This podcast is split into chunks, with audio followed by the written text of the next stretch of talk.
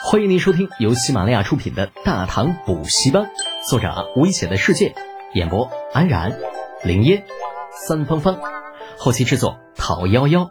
感谢订阅。第六百八十五集，凯旋。报！突然之间，有一探子骑着一匹马飞速奔来。快说到哪里了？看着这名探子，啊，这边等候多时的李二立刻起身，赶紧来到探子的面前，焦急地问道：“探子回答，陛下，李德俭等人已经距离此地还有十里，十里，好，太好了，你下去再探。”李二激动万分，啊，随后这探子道了声是，便是退了下去。哎呀，关银币呀，来来来，你来看看朕，朕现在这个样子是不是很邋遢呀？朕的这身龙袍，是不是不是很端正啊？看着如此这般的李二啊，在他身后的文武百官都是瞠目结舌。我去，就至于吗？陛下，你这你这装的过分了啊！不多时，那班师回朝的军队就出现在李二众人的面前。回来了，李承乾、李靖、李德俭都回来了。姗姗来迟的军队行进的行列，像是一条黑不见底的巨龙，蜿蜒曲折在洁白的原野上，慢慢的蠕动，一望无际。队伍里边，那程咬金望着不远处的李二，哈哈大笑：“哎呀，哎，这这这个老李啊，就我我那没看你眼花吧？就这家伙还没到长安城呢，结果就有文武百官来迎接咱们了。哎呀呀，俺俺大老程何德何能啊？！”还真别说，咱们这一次大胜而归，陛下自然是很高兴。李靖同样是很惊喜。走在最前面的正是李承乾以及李德俭这两个小子。李二看着这二人越来越近，难免惊喜。真的来了，他赶紧亲率文武百官直奔这二人而来。李承乾和李德俭勒住马头，看着面前的李二，难免一愣。啊，紧接着便是直接下马朝李二行礼。哈哈哈！哈高明啊，德简呐，你们是真没让朕失望啊！随后，李二又哈哈一笑，在众人瞠目结舌之下，左手拉着李承乾的手，啊，右手拉着李德俭的手，一同走向了前方。哎呦我去，这家伙，这李德俭能跟陛下一同走一起，这待遇没谁了。身后的文武百官个个都是目瞪口呆，乖乖啊，这还了得！这家伙拉着一个太子，一个李德俭一同前行，而不是让他们跟在自己身后。那这个李德俭，这家伙要逆天了呀！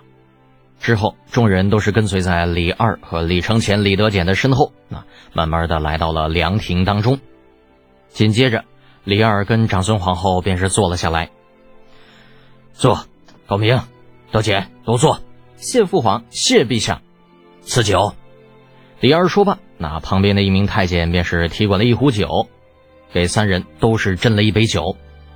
此时此刻的长安城，全城的老百姓都是早已纷纷出现在沿途两岸。尽管朝廷并没有下令，但是这群老百姓还是自主的站了出来，迎接李靖和李德俭等人的归来。之后，这支军队终于是归来了，顿时沿途的老百姓都是一阵阵欢呼。太极殿当中。随着众将士的归来，那接下来自然就是要对其议论功行赏了。李靖，那李靖赶紧走了出来。你此次荡平高句丽，抗敌有功，这我大唐的心腹之患直接除矣，你功不可没呀。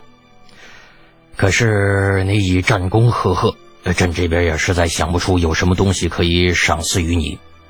李二先是沉默了一小会儿，最后又接着说道。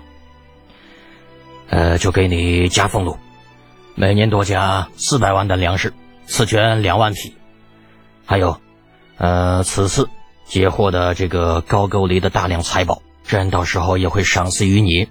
谢陛下。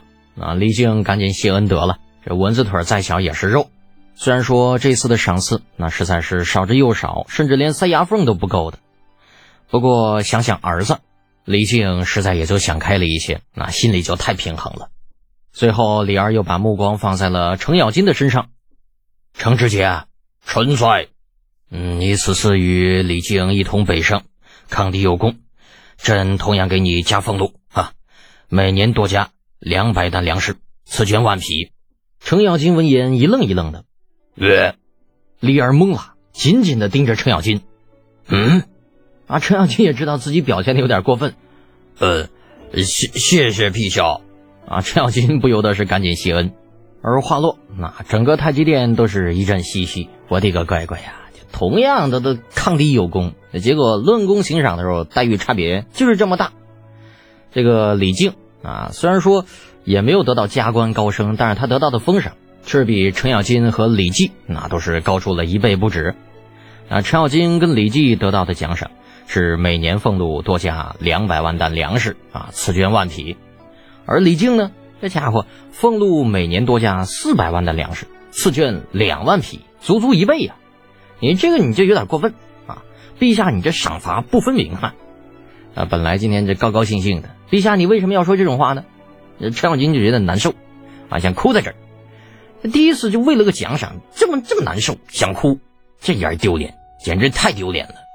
啊，针对这些个有功的武将和大臣，李二呢自然都是一一进行了封赏，就连远在天边的薛仁贵啊，呃，程楚墨等等，李二也是有封赏的。